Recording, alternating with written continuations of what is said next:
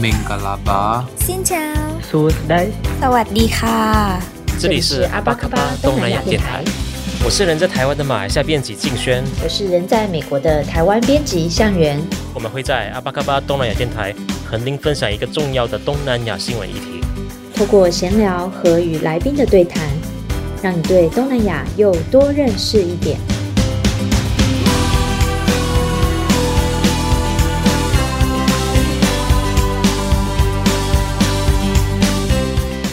阿峇卡巴，我是主持人向元。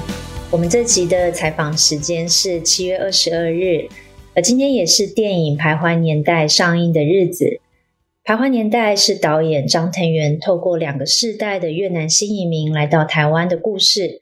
而故事跨越了九零年代，来到了二零一五年。除了刻画了越南新移民来台所遭遇的挑战，也带出了主角身旁的小人物与台湾这二十年间的事件。而我们今天非常的开心，邀请到了《徘徊年代》的导演张腾元，请他和我们来一同聊聊这个电影。我们欢迎张腾元导演。Hello，各位听众朋友，大家好，我是腾元。Hello，导演你好。导演能不能先跟我们的听众介绍一下《徘徊年代》这部电影它的故事和它的主要的角色？嗯，呃，《徘徊年代》这部电影其实。呃，蛮特别的，就是说，其实这部电影是由两段故事来组成的啊，就是观众在看这部电影，其实很像看了两部电影的那种感觉。那其实主要是第一段故事的背景是设定在台湾的九零年代，九零年代就是第一位女主角文慧，呃，来自越南的文慧，然后跟她呃，身为一个建筑工人的丈夫钟民，然后还有她的婆婆。呃，淑芳阿姨饰演的婆婆，那一一家三口就是住在台湾的乡间。这三个人其实他们就是对于这个家的想象，还有未来的期待，其实都各有不同。所以这里面也引发了，就是说，诶，三个人好像在生活的目标上面啊，然后渐渐产生了一些分歧，然后慢慢引发一些冲突。呃，但特别的是说。呃，除了这个，在这个家屋里面一家三口的这种关系以外，事实上，台湾的外在的这个社会环境，包含很多的一些历史的事件啊，还有呃一些包含天灾的部分呢，也慢慢的在外面在做变化，然后也影响到了他们这一家三口的这种命运。所以呃，其实是可以看到说，文慧这个新住民他在呃。台湾的家庭里面，还有包含在台湾的社会的这种啊脉动跟这种演进里面，他如何去面对到很多的波折，然后呃在这里面要去寻找他自己的的未来的走向。但是到了第二段故事的时候呢，整个时代的背景拉到了现代的台湾，然后在场景也来到了从乡下来到了都会，而且在这里面就出现了第二位的女主角。哦，就是裴秋兰这个角色，那很特别是说，她是呃一个跟过去大家比较少见到的，她是一个呃都会女性，而且是一个高学历，然后在台湾的办公大楼里面上班的一个神秘的女生。那为什么说神秘呢？因为她的职业蛮特殊的，就是她是一个征信社的探员。然后他就是负责在处理这种跨国婚姻家庭他的呃的一些冲突啊，或者说外遇的这种任务。那有趣的是说他他在出这些任务的过程里面，他同时他又偶然的知道了文慧上一个世代文慧的这个故事，所以他就很好奇说，诶，这个九零年代他没有参与过的这一段时间，到底文慧是曾经。遇到了什么样的困难？然后那个时候的台湾，呃，又又发生哪一些事情？所以他就其实也展开了他自己的一趟追寻之旅。这样，对，就如同刚才导演介绍，这是讲述两位不同世代的女性，一位是九零年代的明慧，她是一个比较大家刻板印象中我们的越南配偶的一个角色。那第二位是代表着千禧世代，就是秋兰，她是自由恋爱，然后定居台湾。嗯然后他的角色其实，在电影他也是一个穿针引线的一个关键的角色，所以导演是借由这两个女性，然后去带出了很多新移民在台湾的不同的一个面貌。那这边可不可以请导演分享一下说，说当初你会选择以越南新移民为这部电影主题的背景是什么？其实主要就是因为呃，为什么这部电影要用这样两段去呈现？呃，一方面我是希望说，透过九零年代，然后文慧这种比较典型一点的遭遇，因为事实上这些所有的角色，其实不管新住民还是在地人的角色，他身上都有蛮多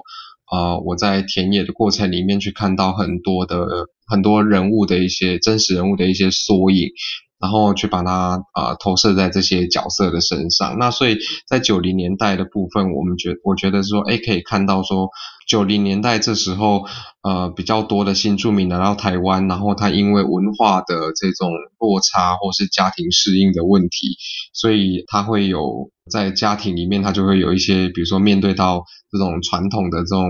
传宗接代的压力呀，或者是说对于丈夫。呃，其实他也不是很了解，两个人都没有什么感情基础，然后就会慢慢演变出很多的一些的一些冲突这样。那我我是觉得说，可能也许还是蛮多的听众朋友哦、或是蛮多的观众，其实可能不见得很了解新住民比较辛苦的遭遇，所以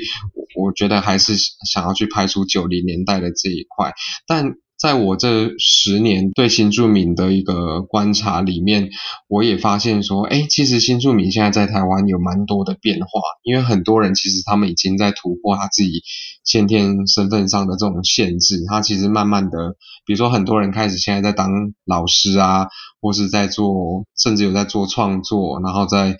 呃从政也好。然后，其实，在各行各业里面，都慢慢有新住民的参与，然后甚至有很多人在投入到社会公益的工作。所以，我觉得，呃，我看到了这个变化，就是跟二十年前的新住民其实不太一样。就现在的新住民，很多人他他开始有很多的能动性，就是他可以有他自己主动想要去完成什么事情，并且就实现了。所以，我觉得好像又应该要把呃现代比较大家还没有。很注意到的新住民这种形象的这种改变啊、呃，我希望可以透过第二段故事来呈现，然后从这里面去做两个时代的一种对照。导演，你刚刚讲到是说，一般呃九零年代，然后到两千年以后，你你这十年间，然后你观察到新住民的一个他担任的角色的在台湾的一些变化，嗯、那你是如何把你你比如说你刚刚提到你也做了很多田野调查，你如何把你这些填调所搜集到的故事，还有你自己的一个体会，你是怎么把它放进这个故事里面？怎么去让它成为一部电影？嗯，在这部电影里面，其实呃，因为我我过去这十年的当中做了一些，比如说包含策展的部分，比如在台湾有策策划过。呃，东南亚新著名的呃的画展，然后这里也曾我也曾经策划过，欧巴越南的影展在台湾。我也曾经实地去越南啊、好好几次哈、哦，去做这种田调。那我就是发现说，哦，这个新住民他们就是有一些身份上面的转换，然后也开始有一些新的这种职业身份。所以我就是透过这一层了解，所以我就把他们写进了这两个女主角的身上。其实也不止这两个女主角，就是片中其实旁边也还蛮多的来自东南亚的新住民在里面，然后去看到说，哎，他们就是一起有一些。改变，这样。那当初这两位女主角，你是如何挑选？哦，蛮有趣的，就是其实安妮的部分，因为我我们这部电影是用长镜头的方式来拍摄，那所以其实。对演员来讲是一个蛮大的挑战，就是说，呃，在长镜头这样的的场面调度的方式里面，其实演员呢、啊、就要必须要熟悉台词，然后他可能要记走位，然后还要可以跟镜头来做配合。那它其实是一个很很连贯的一个表演的过程。那我那当时就希望说，哎，可以找说有一点。呃，是不是有舞台经验背景的演员？那我刚好在过去的一个纪录片叫《神戏》，然后我就知道，呃，这《神戏》拍的就是安妮的真实的一些人生。我就发现说，哎，安妮，因为她平常就是过去是曾经是呃越南的国家马戏团的团员，然后因为巡回到台湾来，然后后来又啊、成为歌仔戏班的一份子，所以他其实台风很稳健，然后他也很知道在舞台上面怎么去完成他的演出。那我觉得这个特质其实跟我们这种长镜头的拍法很适合，所以其实我蛮早就觉得啊、想要可以找安妮。那秋痕的部分，呃，第二位女主角秋痕来饰演。那秋痕其实她本身在台湾，因为她就是蛮知名的 YouTuber 啊。那我觉得说他的特质，然后跟他其实他平常在做的事情，就是比如说他的 YouTube 频道，他在介绍台越的文化，然后他其实也很努力的希望说让新住民的努力被看见，然后希望台湾的在地人跟来自越南的同乡，就是大家可以互相理解。然后我觉得他这一块特质又跟裴秋兰很像，所以我就觉得说，诶，这两个人都是不二人选，这样。我觉得导演的选角真的很厉害，因为像是安妮的角色，她其实是从一个很天真嫁到台湾的一个一个女孩，嗯、然后她到后来她离开家之后，开始自己找房子、找工作，然后到最后她在片中，她后来还成立了一个舞团，嗯，就是变成一个非常独立的一个女性。她从一开始非常。天真的模样，到后来就是头发都是梳的干净利落，嗯、就是一个非常有层次的一个表演。嗯、然后秋恒的部分也是他，因为大家都知道他是越南航台湾的这个频道的那个创办人，嗯、他跟先生厉家阳创办了这个 YouTube 频道。那其实他的形象大家都知道是非常的活泼，但是他在这部戏其实嗯是一个非常不同的一个演出，他是一个。有点带点神秘，非常干练，一个干员的一个角色。然后，其实最有趣的地方就是，就是秋恒他在电影中，他完全是没有露脸的。嗯、这部分的原因是什么？嗯，对，蛮多人会问这一题，所以说，哎，秋恒啊，明明他在呃频道上面那么红，然后。呃，而且长得也很漂亮，那怎么会 请他来演这部电影？但是从头到尾都他都没有露脸，他都是以背影来演出。那其实我当时找秋恒来演的时候，就有特别跟他聊过这件事情。然后我一开始也蛮担心说，诶，他会不会不接受？但没想到，呃。他很愿意为了这这个角色来来做这样一种很牺牲的表演，因为他很认同这背后的意义。主要就是说，因为我们都知道说，其实这一张在大荧幕上面没有真的从正面哈露脸来表演的这一张面孔，它其实可能代表了更多的在现在我们没有去注意到或是常常被忽视的比较新世代的新住民的面貌。然后，或者是说，现在已经突破了一些自己的限制，然后努力在实现自我这种新住民新的样貌。那另一方面，就是其实裴秋兰的这一张脸，如果撇除掉就是身份新住民的身份这件事情，事实上，它也代表了所谓现在的年轻世代的面孔。因为其实大家如果去看电影，就知道说，诶，他其实他在。工作上面，在职场上面，他遭遇到的很多的挫折，然后他想要实现的这些理想的目标，其实跟啊、呃、我们现在跟他年纪差不多的年轻朋友们，其实就很接近，所以其实他也代表一个新时代的面孔。然后我们觉得说，哎，他的这个不露脸，其实就可以引起大家呃更想要去呃了解说，哎，这个角色他所承载的意义是什么？我一开始。秋恒的角色出来的时候，其实会想要先关注到他，哦，他会不会头呃转过来，然后看他的表情。嗯、然后后来我发现说，哎，可能他就是一直都是用这样子的一个表演方式，然后你就会不自觉的跟着他的角色，比如说你的镜头跟着他走动，他开车、嗯、拍照，嗯、就是会让你很快的进入到嗯、呃、导演你后半段要去安排的这一段，他去。解这个谜团的部分，嗯、那我我必须说，真的是我片中最喜欢的一个部分，就是后半段它的这个解谜。其实我在看这部电影的时候，嗯、也有一个想法是说，诶，如果这个电影是用倒叙的手法，嗯、就是如果是从秋兰的角色作为开头，回去去找明慧的故事，嗯、不知道会又是怎么样子的呈现。这个是我在看电影的时候，这也是一种对有一个想法。对啊，因为向云刚刚讲到一个重点，嗯、其实就是。透过，其实我们透过裴秋兰的这种追寻的眼光，其实跟着他这种第一人称视角的镜头，事实上也是跟着他游走在台湾，不管是城市还是乡间。然后，呃，在看的其实是，如果跟前一段故事去做对照的话，其实就看到跟着他的目光去看到说，哎，台湾的社会环境，还有包含这里面的。的人就是发生了哪一些改变，然后又有哪一些事情可能是在一个新的时代里面，看似好像呃蛮光明的一个新时代，但是其实里面有一些呃可能还是有一些跟过去很类似的一些问题的症结，它其实并没有真的去远离我们，所以它其实也是一个在观看现代社会的一种眼光。所以导演，你会期待观众他们从这部电影里面会得到什么样？不管是启发，还是说他们，你希望他们可以理解到什么样子的？就像你刚刚提到的，就是大家会看到这个时代里面，不管它是新时代、旧时代，都有都有我们所面临的一个挑战。那你会希望观众是得到了什么带走的东西？嗯，嗯，我觉得就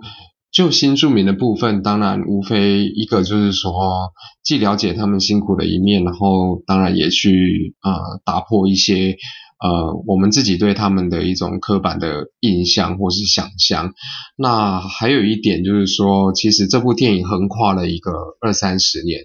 片场的长度也蛮蛮长的。那我其实是希望说，其实观众在看这部电影的时的过程里面，经过这个时间的沉浸，呃，其实是可以去感受到说，过去这二三十年来，其实台湾经历了所有这一些。大大小小的事件啊，或是天灾的变化，呃，因为我们现在不是都因为疫情，所以都讲说同岛一命嘛。那其实在这部电影这个时间跨度，就会发现说，台湾经历这些事情的时候，其实新住民都在现场，然后所有的这些环节，大家都都一起在经历，然后所以我们从这样的角度来看的话，就会发现说，好像。都已经过了这么久了，好像我们不应该再去区分为所谓的他们或是我们，而是其实大家就是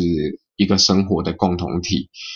呃，然后回到整部片，如果去观看，重新去观看台湾社会的意义，我也觉得说，呃，如果当今天我们要走向一个，哎，真正讲说，呃，更更去追求一个多元价值的的一个社会环境的话，那我们可能也要。互相的要去理解，然后互相的去放下一些成见跟包袱之后，然后才有可能一起去想说，如果有有所谓更好的未来，那那会是长什么模样？那是不是其实是大家要一起才有办法去走到那一个更好的方向？对，刚导演有提到一个，就是你说到。在这个时代，这个跨越二三十年的之中，在电影里面其实他就有提到，包含了像是台海飞弹危机，嗯，还有首次的民选总统，还有九二一大地震，还有一些大，还有大台风。嗯、其实新住民也是在那里，但是同时这部电影它在讲的是新住民，但是同时导演安排了很多小人物在这个主角的旁边，嗯、那那些的安排其实。就像导演讲，就是说我们不应该再去区分，呃，你我，然后而是我们大家都是在这个年代里面都有同样的挑战。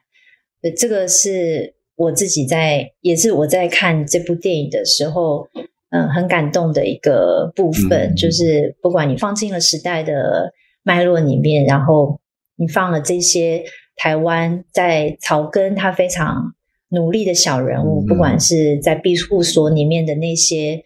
那些角色，那些大姐们，或者是打扫阿姨啊，或者是卖钓竿的老板啊，这些都是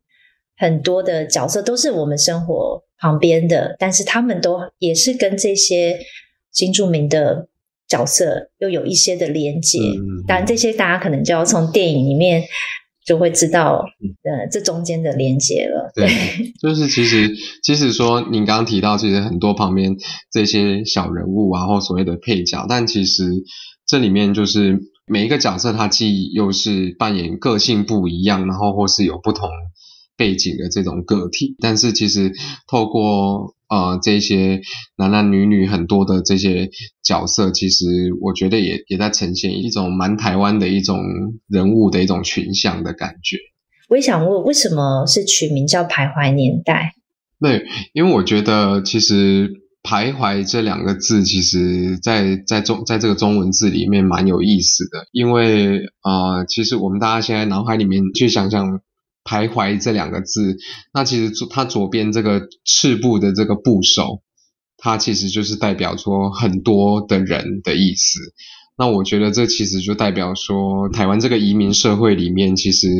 呃，本来就是由世世代代，然后不同族群的人，然后移入在这座岛上，然后因为大家其实相聚在一起之后。啊，可能就会难免也都会有一些需要磨合的过程，或者说大家的命运其实绑在一起，就会有一些纠结啊，或者是有一些矛盾在这里面。那我觉得，就因为大家人人跟人的这种相聚，然后所以呃，整个时代它是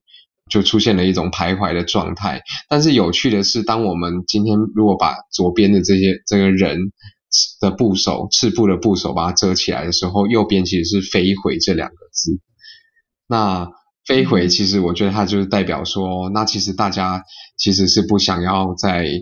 过去的这种不安的年代、不安的时代里面继续徘徊的。其实大家心里面期待，其实是想要去告别这种不安的过去，然后想要一起往前看，就是生命还是希望再往前进的。所以我就取了这个徘徊年代的意思。不过你的英文其实它是就是 before 那个千禧世代之前，嗯嗯、为什么是用千禧年两千年这个作为分野呢？嗯哦，对对对，也也蛮多人会好奇这件事，因为想说奇怪，你那个故事明明就不是 不是到两千年就走完了，明明就还有后面那一段，对不对？对，就是。为什么英文的片名部分会提到千禧？嗯嗯，呃，其实因为整个片名叫《Days Before the Millennium》，那其实从字面来看的话，会觉得说，呃，好像他只是在讲千禧年以前的日子。但实际上，如果从 “millennium” 这个字的意涵，如果它在西方的这种宗教典故里面，啊、呃，在所谓圣经的启示录里面，它其实是，呃，这个 “millennium” 它是代表的是所谓一个。呃，人间的一种和平盛世的到来，哦，就是一个比较光明，然后比较 peaceful 的这种时期。那但是呢，呃，在这个故事里面，他又会讲说，在这个 millennium 这个和平盛世的到来以前的前面的几年的时间。啊、呃，人间就会经历各种的苦难，各种的磨难，必须要经过这些重重的考验，才有可能去抵达那一个和平盛世。所以，呃，其实在这部电影里面，如果大家去看，就会发现说，诶，它片名出现的位置，并不是在电影一开始的时候，这个片名其实是放在整部片的最尾巴。最尾端的地方，所以其实它其实是在啊、呃，等于这个片名其实放在最尾巴，它还是在讲前面这两段故事，其实都是在所谓 millennium 之前的日子，所以 所以有做了一个这样的一个设计，嗯，所以这算是一个彩蛋 吗？对对对，导演，你刚刚在前面也有提到，就是在你在拍这个电影，你还是会把像是明慧的角色，算是一个比较典型的新住民的。形象的一个故事放在前面做一个铺陈，然后第二段才是用比较呃跳脱大家刻板印象，然后去借由秋兰的这个角色，嗯、呃，他是一个探员，就是他是真心社探员的角色，他去调查很多新住民他们伴侣的外遇的角色，嗯、然后去作为一个对照。那我还蛮好奇的是说，你怎么看今天在不管是台湾的媒体？或者是像是呃一些呃团体，他们在报道新住民的时候，可能都是报道一些比较成功的典范。嗯、就像你在电影里面提到的，嗯、就是当明慧走出了过去的家暴的家庭，他自己成立了一个新著名的舞团。嗯他也是说，他们重复，他们自己重复在讲述新著名的故事的时候，他也会觉得我好像在讲一个重复的话。嗯、但我们应该要去 关注更多的议题。嗯、不知道你是怎么去看这个？因为这个新著名的议题一直都是在媒体上的，也算是一个话题。对对，我觉得这个可能需要时间吧。就像其实，嗯、呃，比如说过去不管是影剧啊，或是媒体，其实在过去比较常见的就是其实是塑造，嗯，也不能说塑造，就是过去其实为了要凸显议题，所以其实比较强调会是新著名的弱势的这一面。就是可能会觉得说，哎，大家要来关心弱势啊，或者是怎么样替弱势发声。那我觉得这这个是很有意义，而且也是一个阶段性很重要的事情。但其实呃，就是可能在时间随着时间的变化，就是难免说，哎，如果我们呃，就是只是一直强调弱势这件事情，那也可能会成为一个一个框架、一个标签，然后呃。会会会某个程度上也会让大家的一种印象，好像就把新住民是把它制约在一个，就永远是一个社会的的的边缘，或是一个弱势的这样的一个位置。那但现在呢？过了一段时间又有点不一样哈，现在就像向元说的，其实很多的媒体又会开始诶很大量的在报道新住民有所谓的嗯啊、呃、好的一面或是成功的典范。那我我也觉得这也是这个阶段，嗯、就是说是这个阶段呃可能又要啊、呃、去打破打破大家的一种想象，然后呃也确实也确实因为新住民在现实当中呃做出了蛮多。不一样的的的改变，那我觉得，我觉得终极目标应该是说，呃，可能，也许再过久一点的时间，可能新住民这三个字，可能它就不再不太有意义了。因为如果我们把时间拉得远一点来看的话，它完完全的就像不管是欧洲或美国，它本来就是它的社会就是多元族裔，就是混合在一起的一个社会的时候，那其实。就不太会再去讲所谓的新住民或旧住民这样的概念。那我觉得慢慢的，可能台湾也会走向这一个阶段。从那那个点以后，可能也许不管新住民他现在的新住民哈，或未未来他们的小孩子啊，不管做什么事情，然后不管有有多高的成就，其实。都应该慢慢的跟这个身份的标签没有关系，就是我觉得那就会变成是他很自然而然的，呃，就是一个一个个体，然后他所达到的他自己的一种成就，然后可能也是值得大家互相参考、互相学习的。所以我觉得就是还还还需要一些时间 的的演变这样。其实，在最后最后两位女主角她们最终是相遇了，因为秋兰这个角色她因为。公司业务的需求嘛，她要必须要找到明慧。那他们相遇的那一刻的那一段对话，其实也是非常非常有意思。就是秋兰有跟明慧说：“我们其实没有不同啊，我们就是都是坐在这里，然后我们一起一起聊天。嗯”然后明慧是说：“哎呀，你们这一代跟我们那一代是不同的。”嗯，然后最后这一段的对话，我觉得可以有很多的解读，就像刚才导演你讲的，就是或许以后新住民的角色，甚至这一个名词就不用再被强调了。嗯，那最后明慧跟秋兰的对话是有回应你刚刚所说的吗？还是他们这段对话？他们讲的又是另外一件事。嗯，我我我觉得多少是有呼应的啦，就是包含你讲说啊、呃，后面的这个文慧，她经过人生几个阶段的蜕变以后，她其实对人生的态度，或是说啊、呃，事实上，他文慧这个角色，他后来的转变，他反映的态度就是说。呃，他也不希望说，好像大家的焦点在在一直在关注在自己的这种人生的经历上面，嗯、而是他其实反而他身为一个呃新住民，他其实他也希望说，他可以去关心这个整个社会，然后他也希望可以去投入比较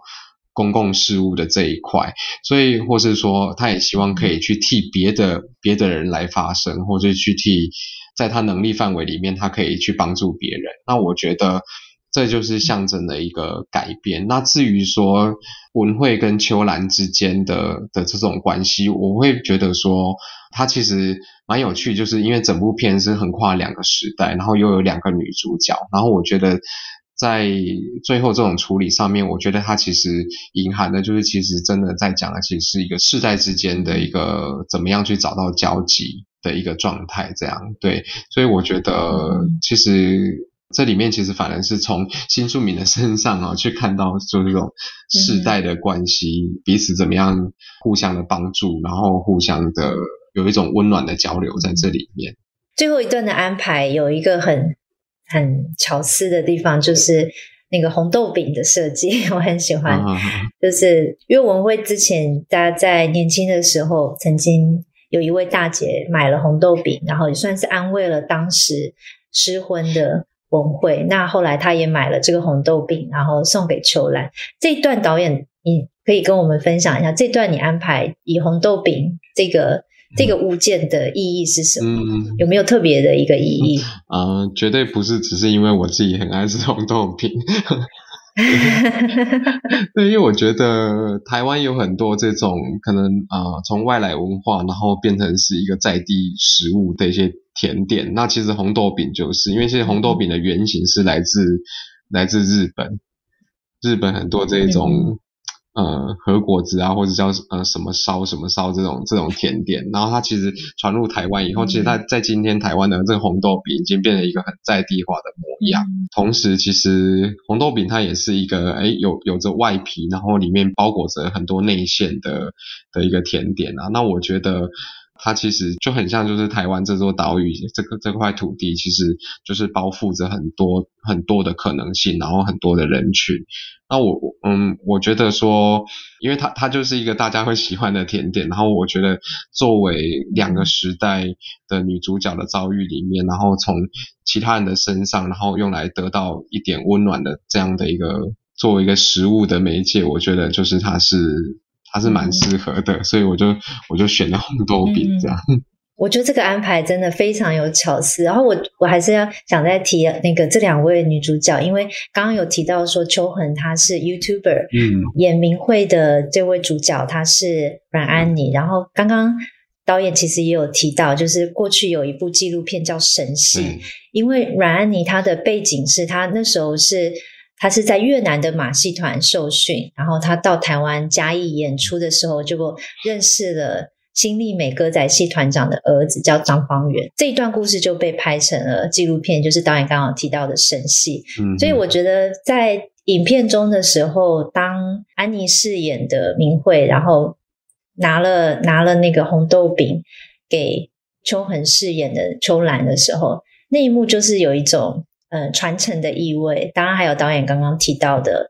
那个就是一个温暖，就是一个异乡姐妹的一个温暖。嗯、所以我觉得，不管是他们的真实人生，跟在电影里面的这两个角色的，借由这个红豆饼去传达的，我觉得就是是一个非常温暖的一个安排。不过，刚刚我也很很惊喜的听到导演刚刚提到会选红豆饼的意义，就是又多听到了这个安排背后的一个故事，我觉得非常的有趣。嗯那我们今天真的很开心，能够邀请到《徘徊年代》的导演张腾元来和我们一起分享他在拍摄这部电影的灵感源头，以及他对新住民在台湾的一些看法。《徘徊年代》目前已经上映喽，所以希望还没有看过的朋友能够赶快到电影院欣赏这一部讲述新著名主题的电影。它会跳脱你对新著名刻板的印象，而电影中有非常多的巧思和创意，会带给你非常多的惊喜。是一部真的是你越去咀嚼，你会发现有非常多有意义藏在里面的一个电影。希望阿巴卡巴的听众都能够一睹为快。那我是向元，这里是阿巴卡巴东南亚电台。我们再次感谢《徘徊年代》的导演张腾元来到我们的节目。那导演谢谢，我们就下一次空中见。好，谢谢向元，谢谢各位听众朋友，谢谢。感谢你的收听。如果你喜欢我们的节目，欢迎在 Apple Podcast、Spotify、SoundOn 等平台订阅我们的频道，也欢迎你为我们留言评分。你也可以追踪我们的 IG，透过私讯留言与我们互动，让我们一起把东南亚新闻的 Podcast 节目做得更好。阿巴嘎巴东南亚电台，我们下次空中见。